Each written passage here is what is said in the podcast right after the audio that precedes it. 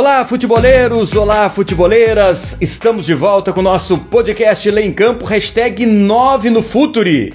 Hoje o assunto é importantíssimo, profissionalização, a revolução necessária no futebol. A verdade é, no futebol não há mais espaço para uma gestão amadora, claro que ela ainda existe, mas os problemas são escancarados a todo momento. O clube perde receita e também perde competitividade. Hoje a gente fala em clube empresa como uma solução até meio mágica, né? Será que é só esse caminho que existe? Mas e os casos do Flamengo, por exemplo, do Grêmio, do Palmeiras, do Bahia? Para ficar em poucos exemplos. Todos esses clubes são associações que entenderam ser necessária essa transformação, a profissionalização do futebol. O que é preciso fazer para transformar a gestão do futebol? Precisa ser empresa ou podemos ter uma gestão profissional em uma associação? Como uma instituição pode se proteger de uma gestão amadora? Ou mais, e mais complicado ainda, uma gestão desonesta? Vamos atrás dessas respostas, perguntando para as pessoas certas, os nossos especialistas. O podcast Lê em Campo, hashtag 9 no Futuri, está no ar. Futuri apresenta Lei em Campo.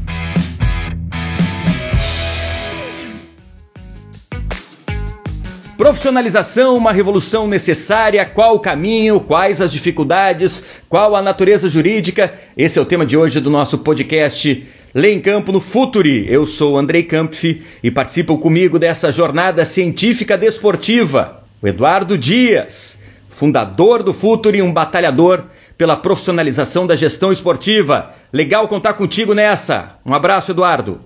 Puxa, Andrei, que honra estar participando do Lei em Campo com você. Sou fã, sou admirador e agora estou participando. Demais. Muito obrigado pelo convite. Legal com a gente também os especialistas. Eduardo Bandeira de Melo, administrador de empresas, presidente do Flamengo de 2013 a 2018, principal responsável, isso pode botar na minha conta, por uma revolução administrativa no Clube Carioca, que apresenta resultados também em campo e a gente vê nesse ano de 2019. Presidente, prazer contar contigo, tudo bem? Tudo bem, Andrei. Prazer enorme estar falando com vocês. Prazer enorme estar participando aí do Lei em Campo, que eu já fiquei fã. Com a gente também o advogado especializado em gestão esportiva com pós-MBA em compliance, colunista do nosso Lem Campo, Nilo Patucci. Tudo bem, Nilo? Tudo bem, Andrei. Prazer participar. Prazer falar com o Eduardo, presidente Bandeira. Obrigado pelo convite. Antes da gente começar o papo com os nossos especialistas, vamos testar os conhecimentos da nossa audiência. E é o Nilo Patucci que traz a pergunta do nosso quiz. Vamos nessa. Então, Andrei, o futebol brasileiro se endividou a um ponto que foi necessário que o Estado criasse uma lei que permitisse que os clubes que tinham dívida com a União pudessem parcelar essa dívida. Em contrapartida a esse facilitador, o parcelamento, a União exigiu que esses clubes se comprometessem a criar, nas suas administrações, práticas que tornassem suas gestões mais transparentes e responsáveis. E é por conta disso que no nosso quiz de hoje a gente quer saber qual foi essa legislação. Alternativa A, Lei Pelé. Alternativa B, Lei Zico.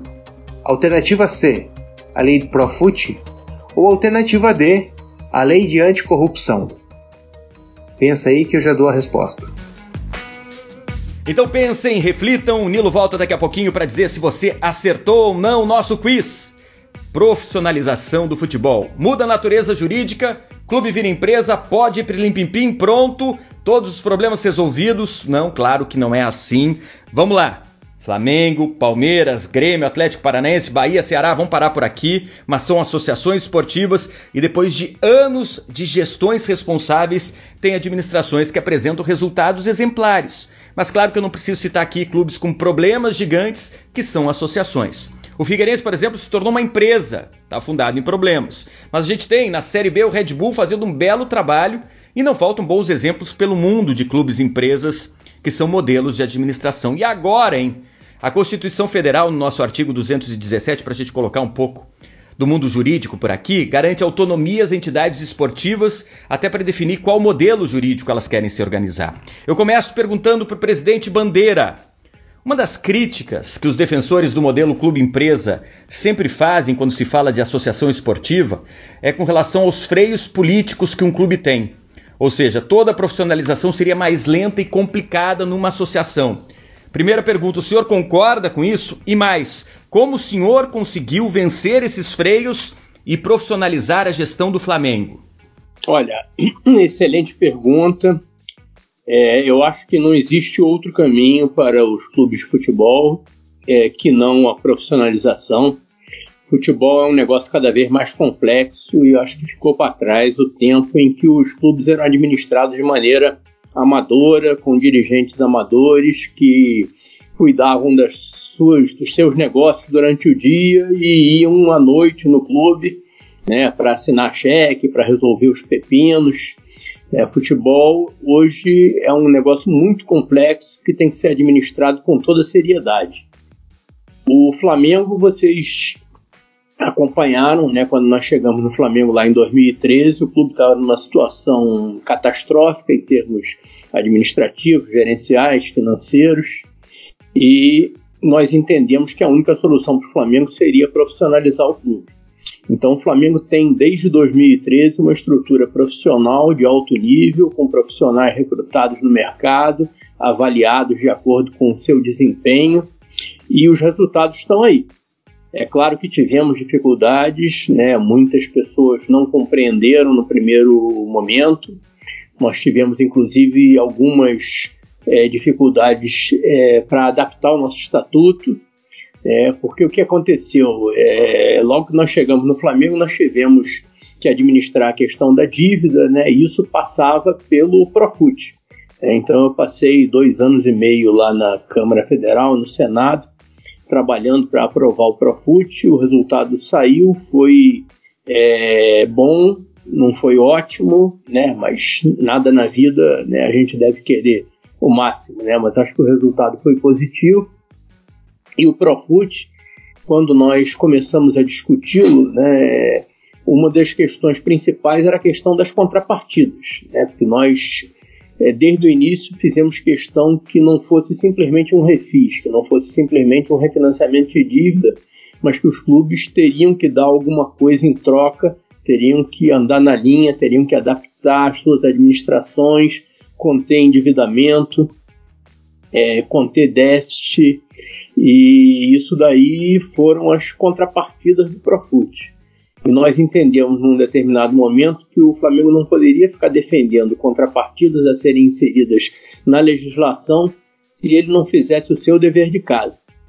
Então nós conseguimos aprovar em 2015, início de 2015, uma alteração estatutária que nós denominamos de Lei de Responsabilidade Fiscal Rubro-Negra, em que é, a partir da qual né, passam a ser é, obrigatórios no Flamengo determinados padrões de conduta, padrões de governança, para evitar que é, determinadas práticas voltassem a acontecer no clube.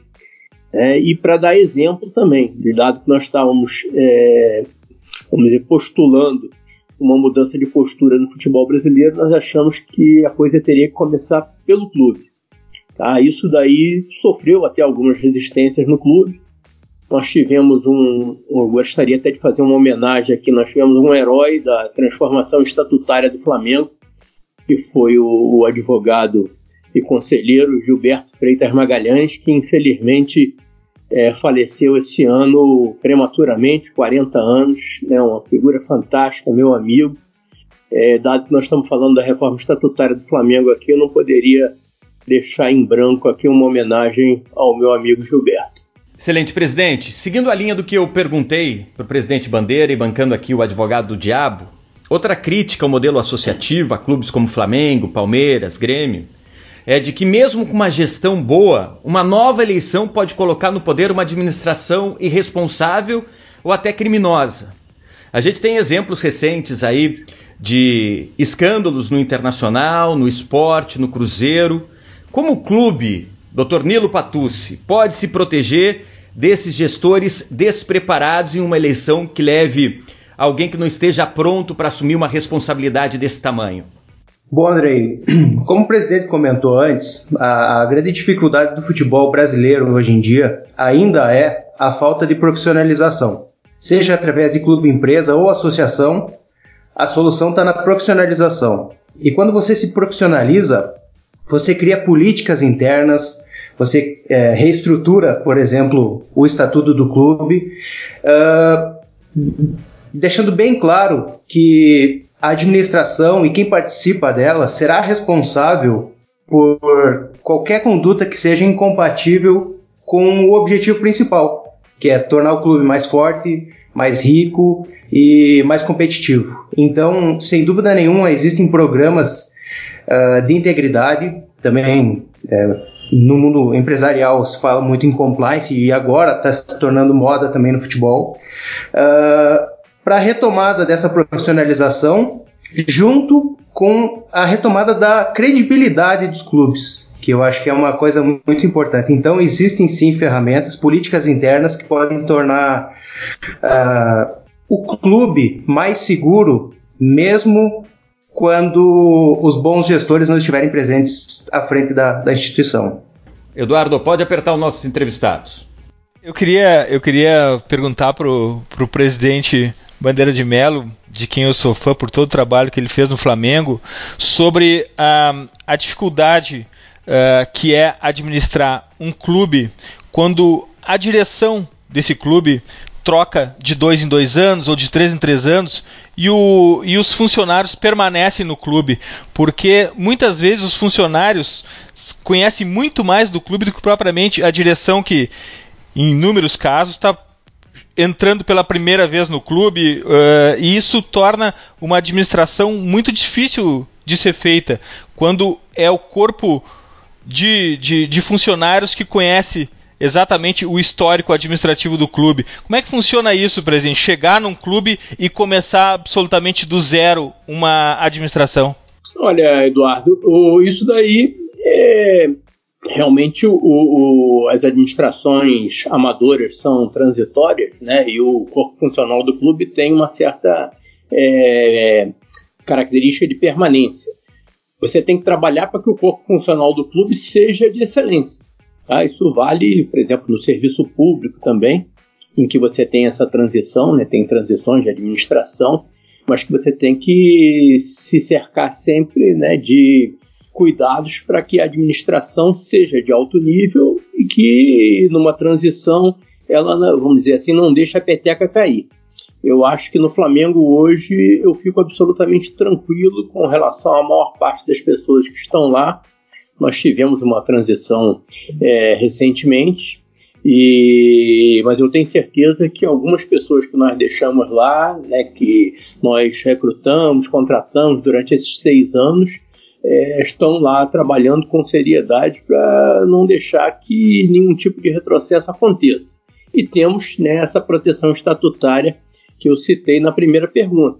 É, hoje em dia, quem praticar vamos dizer assim, delinquências gerenciais, né, tipo apropriação indébita, sonegação e outras coisas, né, paga né, no seu CPF né, e pode ser, é, vamos dizer assim, processado internamente por administração temerária. Eu queria perguntar para o Nilo uma, uma questão que, historicamente, há 100 anos atrás, Nilo, começou-se a briga para profissionalizar um clube de futebol, um time de futebol dentro do campo. A discussão que se tinha naquela época era por que, que eu vou contratar um goleiro profissional, um centroavante profissional, se eu tenho os, os, o meu centroavante e meu goleiro aqui do clube. E aos poucos, a performance desses profissionais é que convenceram os adversários a seguir na mesma linha do profissionalismo e depois veio a lei de profissionalização reconhecendo os jogadores como profissionais. Agora, Anilo, a luta é nos gabinetes. Teu entendimento é de que só a performance dos times que profissionalizarem os gabinetes é que vão fazer com que os outros venham atrás, porque aqui no Brasil é tudo depende muito da vitória e da consequência. A causa nunca é atacada. Tu acha que a consequência de um time como o Flamengo vencer com uma gestão profissional é a grande força motriz que pode profissionalizar o resto dos, dos times? Eduardo, eu acredito que sim. Eu acredito que sim, infelizmente, quando uma coisa começa a dar certo, é, é o momento em que quem não está fazendo daquela forma começa a olhar para dentro das suas administrações e verificar as necessidades de mudança de, de, de, postura que precisa ter. Então, a profissionalização no Brasil, muito por consequência do que foi feito no Flamengo, uh, vai gerar esse efeito cascata e, e se profissionalizará sim uh, boa parte dos clubes. Uma coisa que eu acho que também é, é muito importante mencionar é que eu pude acompanhar quando o presidente Bandeira assumiu o clube, eles traçaram muito é, especificamente é, qual era o planejamento estratégico. E daí entra nessa questão da profissionalização. E ainda que no primeiro ano, no segundo ano, o Flamengo não tivesse um time extremamente competitivo, o planejamento estratégico do clube sempre foi claro que era de colocar a casa em dia, a administração em dia. Uh, é uma administração que em cinco anos, me corrija se se estiver errado, presidente, uh, reduziu um, uma dívida de 500 milhões em cinco anos e, e sempre buscando recursos, é, incentivo, retomando a, a, credibilidade do clube e tudo isso faz parte de, um, de uma profissionalização que é de dentro para fora. Então, hoje em dia, que pela pergunta que você colocou, Eduardo, os clubes dentro de campo são a consequência do que está acontecendo dentro dos gabinetes. E, e, muito provavelmente, quando se tem uma profissionalização, pode ser que num ano não venha título, ou em dois anos não venha título, mas esse clube sempre estará nas cabeças disputando grandes, é, grandes competições. Então, sem dúvida nenhuma, é, é, é, um, é um modelo que muitos clubes do Brasil vão, vão seguir, esse do Flamengo.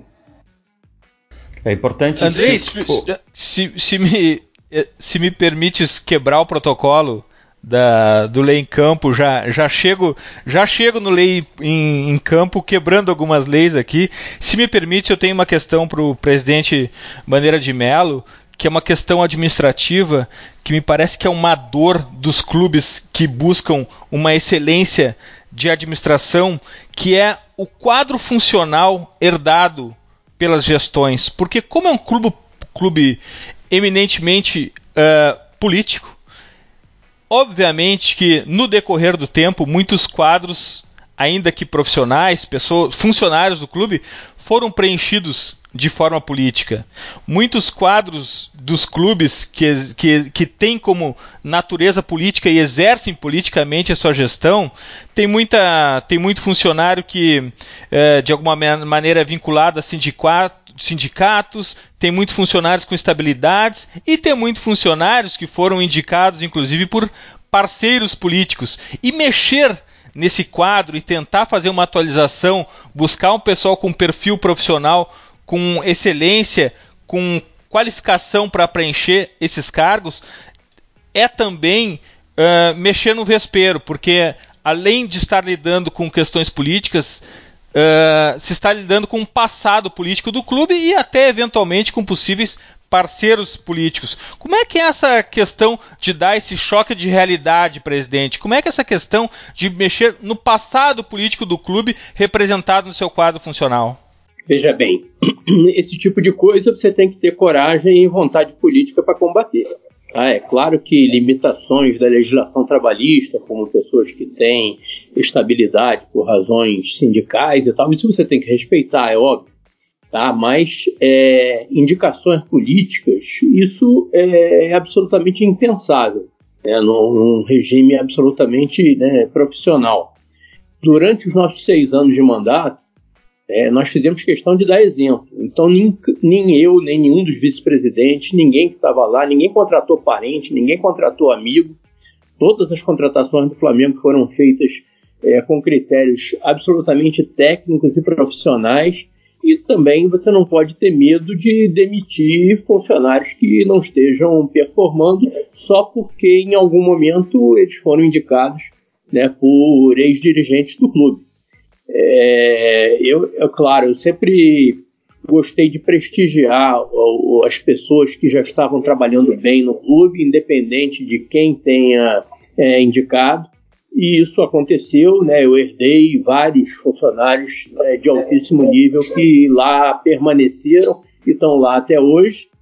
Então a receita é essa: você não fazer nenhum tipo de perseguição e também dar exemplo para que amanhã as pessoas não venham dizer que você preencheu os cargos do clube com amigos, com parentes. Tá? Isso daí é, é, é fundamental.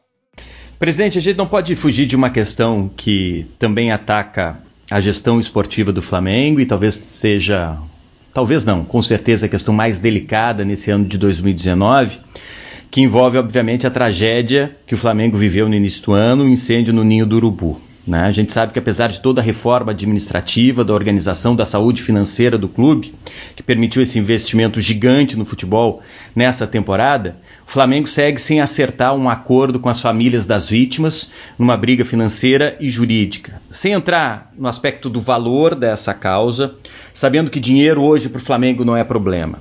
A minha questão é: o senhor não acha que o Flamengo não está errado nesse ponto uma vez que essa história que se arrasta prejudica também a reputação do clube e deixa ainda mais dolorido esse processo para a família das vítimas, o clube não tinha que fazer uma força-tarefa para entrar o quanto antes no entendimento com essas famílias? Veja bem, essa questão que você colocou, é óbvio que isso aí afeta a reputação, afeta a imagem do clube. Agora, como isso aconteceu já na administração atual, né, então eu não participei de nenhum tipo de negociação, não participei de absolutamente nenhum contato. O contato que eu tinha com esses meninos era quando eles jogavam pelo Flamengo e, e eu tinha. Eu sempre gostei de, de, prestigiar as categorias de base, então sofri muito com a, com a perda dessas crianças. Mas eu não gostaria de ser irresponsável né, e dizer que a atual administração está agindo né, de maneira não correta, porque eu sinceramente não sei dos detalhes dessa negociação.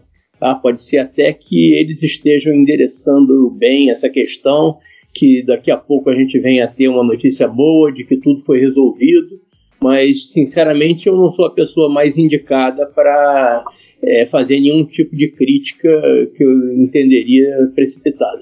Nessa linha, Nilo, por favor, Ninho do Urubu no Flamengo, agora a gente viu a final da Libertadores na Comebol, toda essa dificuldade em definir um local para final. Né, para muita gente, essa decisão de troca de sede de Santiago, no Chile, para Lima, no Peru, ela veio tardiamente. Teria que ter sido uma, uma decisão tomada anteriormente, mas a gente sabe de todos os compromissos que um evento desse porte uh, acaba gerando. Mas como a minha pergunta é mais uh, com relação à organização administrativa e prevenção para qualquer atitude ou acidente que aconteça no meio do caminho. Como as entidades esportivas elas podem e devem se prevenir para situações como essas, para esses riscos que o negócio de futebol pode apresentar?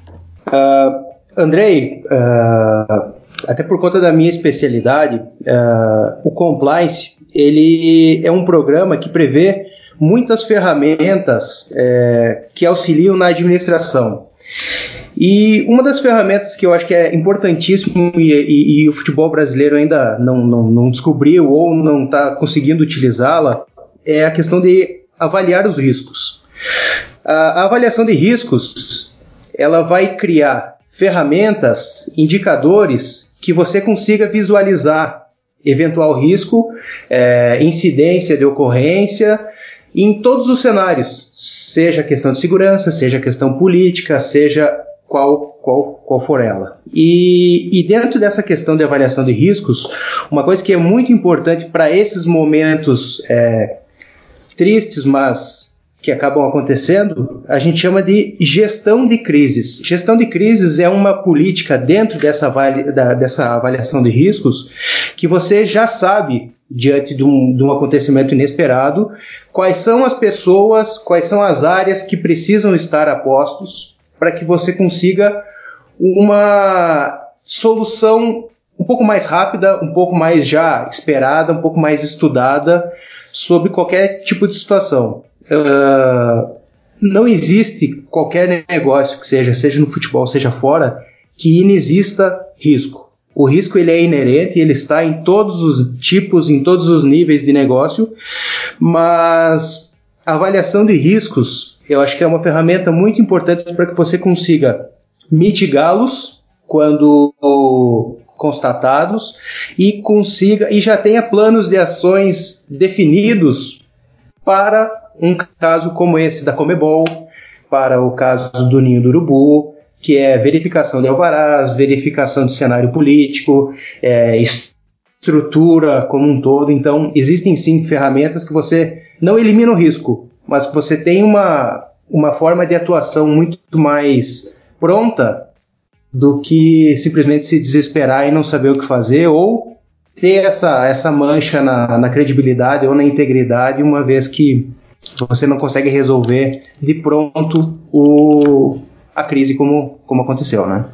Eduardo, a gente tem tempo para mais uma pergunta para o presidente Bandeira e para o Nilo Patucci. Presidente, a minha pergunta agora é sobre a influência da camada política de um clube diretamente no futebol. Afinal de contas, o futebol é aquela área que todo mundo imagina que tem algum entendimento. E, a, a, a, além de tudo, é uma área muito sedutora, é uma área onde dá muita visibilidade, é a área talvez mais sensível do clube. Essa área do departamento do futebol é uma área fundamental de profissionalização e de diminuição ao máximo da, da, da, da cadeia política do clube, ou necessariamente tem alguém, tem que alguém com representação política do clube ter poder de decisão sobre essa área, presidente? Qual o seu pensamento sobre a camada política do clube dentro do departamento de futebol? Olha, é, é exatamente a mesma coisa, tá? O futebol, independente de ser lá o, o a atividade fim do dia a dia do departamento de futebol ou as, as atividades administrativas, todas elas têm que ser geridas profissionalmente. É claro que existe a, a, dizer, a camada política do clube, é indispensável que o presidente do clube é, atue na faixa institucional, em que muitas vezes é exigida a sua é, presença. É claro que é importante que o clube, que a área vamos dizer, política, no caso, né, o presidente do clube atue junto à representação, junto às entidades. E, aliás, eu gostaria até de fazer um parêntese, já que nós estamos falando de profissionalização e boa governança dos clubes, é, seria ótimo que talvez num outro programa vocês fizessem um paralelo com as entidades de administração do futebol.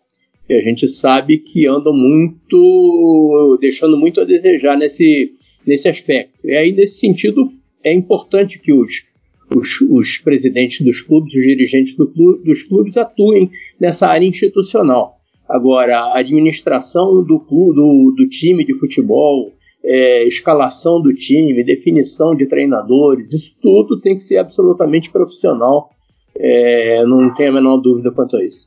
Nilo, eu tenho uma pergunta em relação a modelos uh, de profissionalização do clube Uh, e aqui no Brasil a gente tem o modelo associativo, o modelo como nós conhecemos, que vale uh, fazer uma ressalva aqui, não tem absolutamente nada a ver com Barcelona e Real Madrid pelo nível de profissionalismo que eles praticam, é completamente diferente. A gente tem o modelo Red Bull, onde ele aluga, aloca o departamento de futebol. Tem o modelo do Tubarão também, que é um modelo praticado aqui no Brasil. Esse modelo específico do Red Bull no Bragantino é um modelo que dá segurança jurídica pro, pro Red Bull, ele tem, um, um, ele tem uma, uma, uma garantia de que a camada política do Bragantino amanhã ou depois, quando o time subir de divisão, quando estiver na Libertadores ou quando avançar muito, não venha reclamar uma visibilidade maior, Nilo?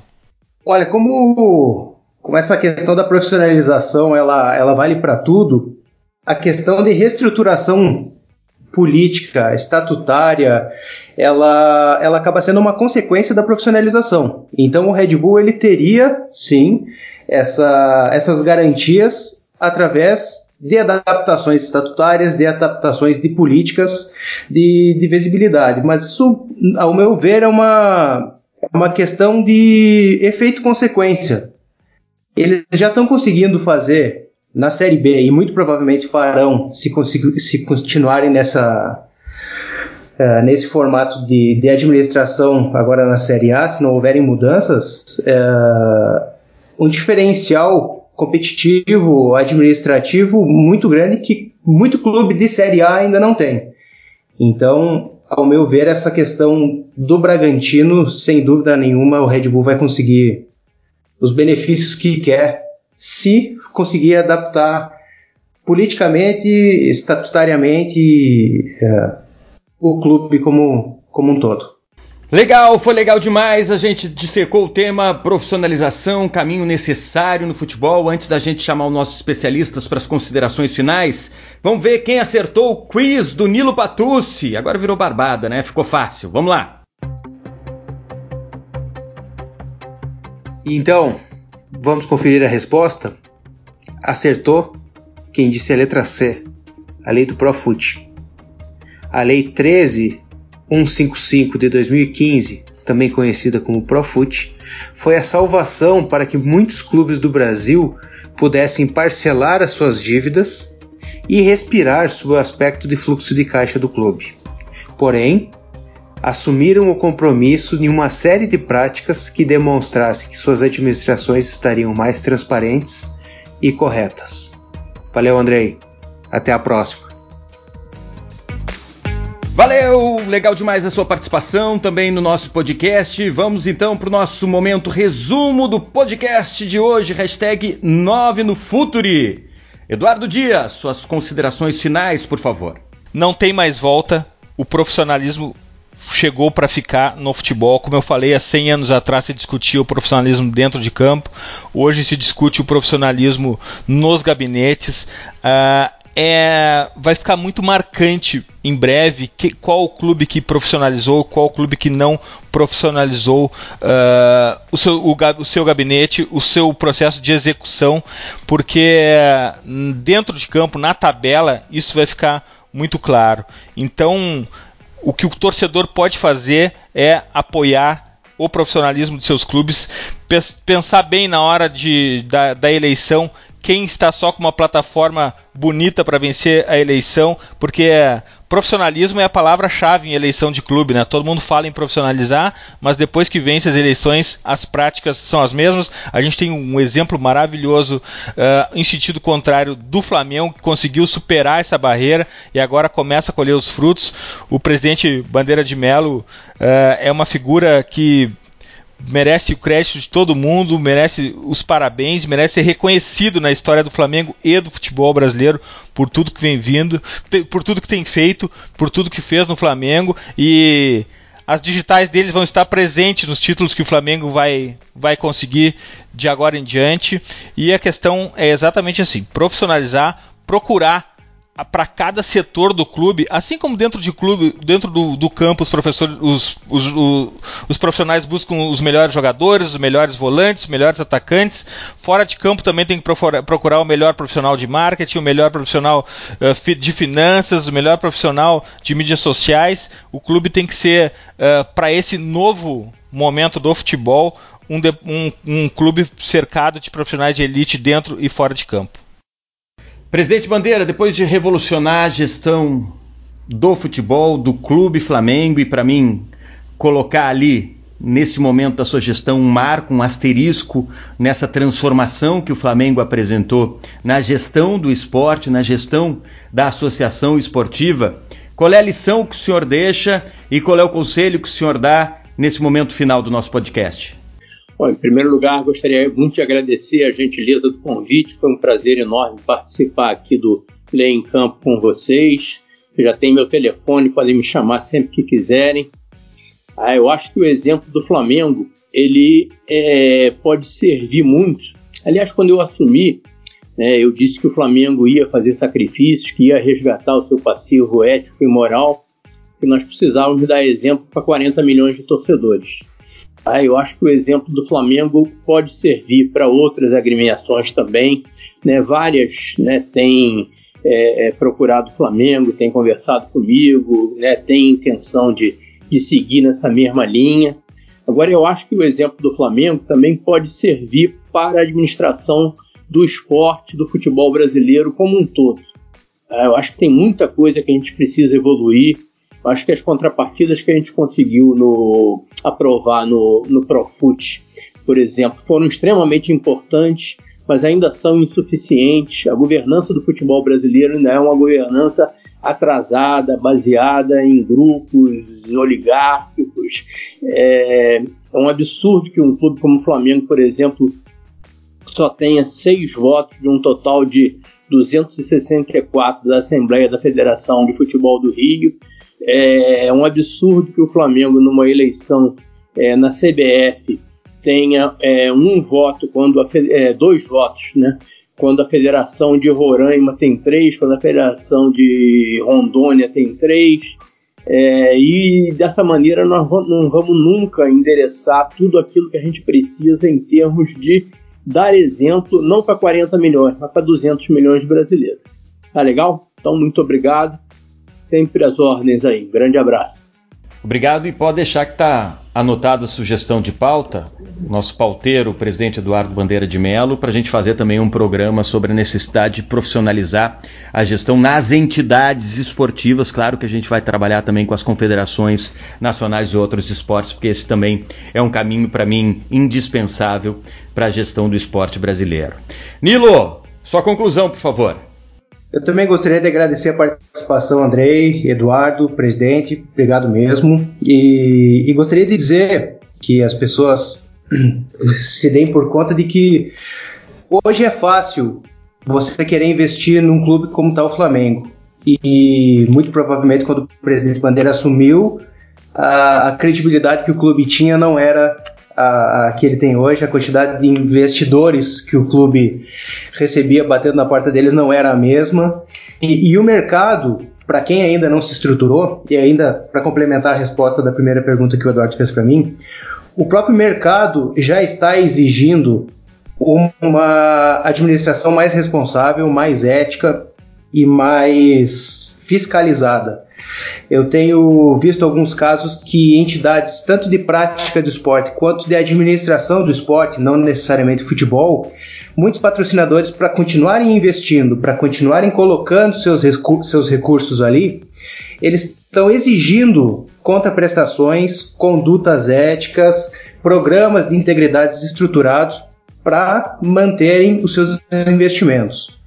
Então, se eventualmente a administração do clube ou da entidade esportiva ainda não se deu por conta de que é uma coisa importante e que só vai aumentar a quantidade de investimento externo, a produtividade da equipe, a imagem do clube, isso só por si só já valeria a pena, mas se ainda assim eles não começarem a se dar por conta, o mercado, através dos patrocinadores e os investidores, já estão exigindo é, condutas mais éticas, mais transparentes e mais profissionais. Então, é, é uma obrigado mais uma vez pela oportunidade e acho que o Brasil está se dando por conta de que o caminho é esse que não tem volta.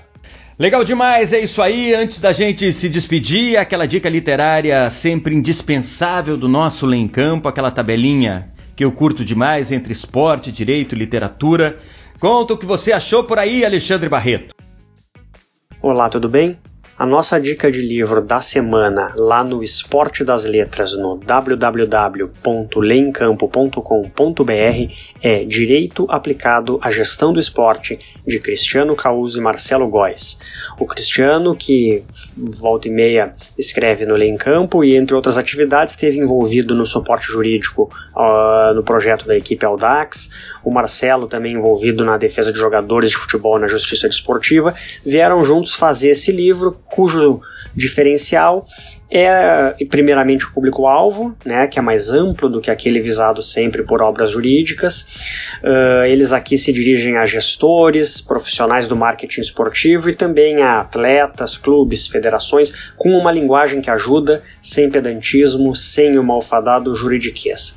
O livro faz uma introdução ao direito esportivo, traz principais aspectos legais, conceitua na forma profissional e não profissional, tratando ainda das especificidades do contrato de trabalho, que é um assunto que com frequência aparece lá no Lei em Campo, e em seguida falando em justiça desportiva, seus órgãos, princípios, infrações, disposições gerais, abarca também o CBDJ e tem capítulo próprio para o Estatuto do Torcedor, direito de imagem e de arena, bem como lei de incentivo ao esporte. É uma obra leve e objetiva para estar tá na prateleira de todo mundo que se interessa e se envolve no assunto. Direito aplicado à gestão no esporte.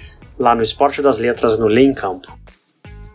Valeu, Alexandre. Legal demais essa dica. Obrigado, Eduardo Dias. Obrigado, presidente Bandeira. Obrigado, Nilo, nossos especialistas. Foi legal demais esse programa. Hoje a gente tratou do tema profissionalização, uma revolução necessária no futebol. Deu para entender que uma gestão esportiva responsável e transparente independe de qual natureza jurídica ela tem, se é uma SA ou uma associação, uma limitada. O importante é que ela se comprometa em criar mecanismos internos de proteção, que ela seja transparente, ética e que ela trabalhe com profissionais que entendam da área.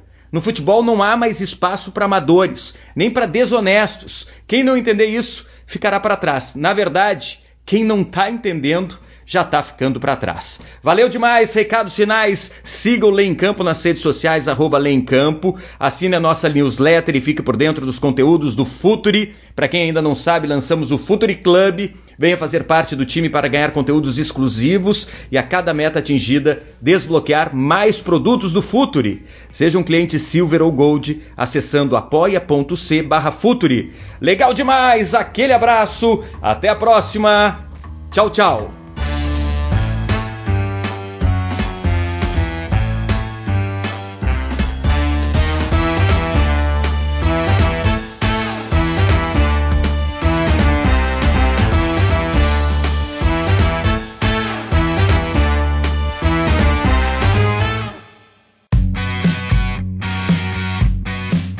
Futuri apresentou Lei em Campo.